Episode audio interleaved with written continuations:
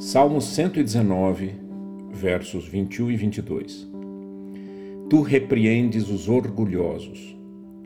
Os que se desviam dos teus mandamentos são malditos.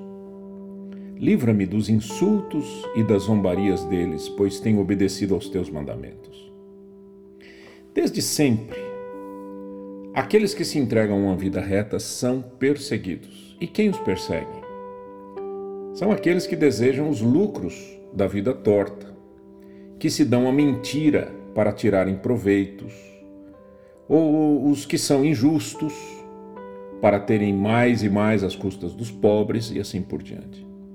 O salmista sentiu isso em algum momento e ele ora a Deus para que ele não sofresse o desprezo e a vergonha, pois ele andava no caminho reto.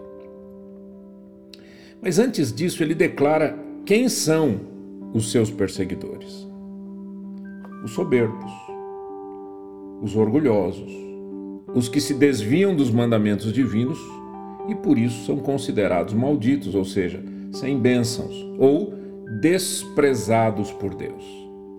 E quem são esses soberbos? A mesma palavra, em sua raiz no hebraico antigo, tem o significado também de uma sopa que ferve.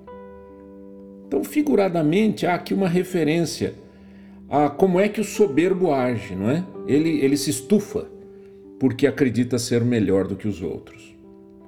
Esses dois versos nos apresentam uma verdade importante. Afastar-se de Deus e de seus mandamentos traz consequências terríveis para quem quer que seja. Traz maldição e gera esse ferver que quer aparecer às custas do prejuízo dos outros. Então, o que, é que a gente deve fazer? Devemos correr para Deus e para os seus mandamentos, porque é, é o que nos vai proteger, não dos homens, mas de sermos rejeitados pelo Criador. Quem ama Deus guarda os seus mandamentos, disse Jesus.